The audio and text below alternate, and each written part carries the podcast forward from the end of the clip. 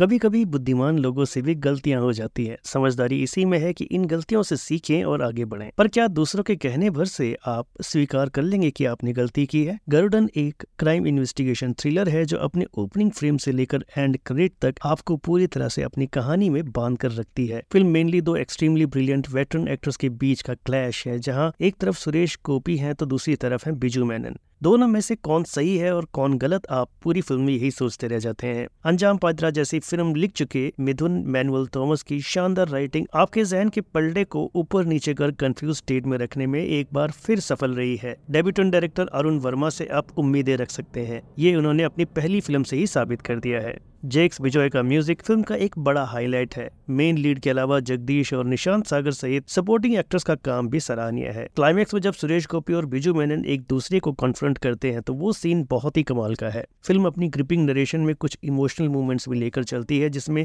एक पिता का अपनी रेप विक्टम बेटी को जिंदा रखने की कोशिश करना जो खुद अल्जाइमर का शिकार हो रहा हो या फिर सुरेश गोपी का उस रेप विक्टम के साथ एक अटैचमेंट जैसे ट्रैक दिल छू लेते हैं रिसेंट पास्ट में आई क्राइम थ्रिलर्स में अगर आप मुझसे पूछेंगे तो मैं यही कहूंगा की गरुडन इस जॉनर के शौकीनों के लिए एक शानदार तोहफा है जो आपको बिल्कुल भी मिस नहीं करनी चाहिए गरुडन प्राइम वीडियो पर स्ट्रीम हो रही है जिसे फिल्म की बात की रेटिंग रहेगी 3.5 स्टार्स की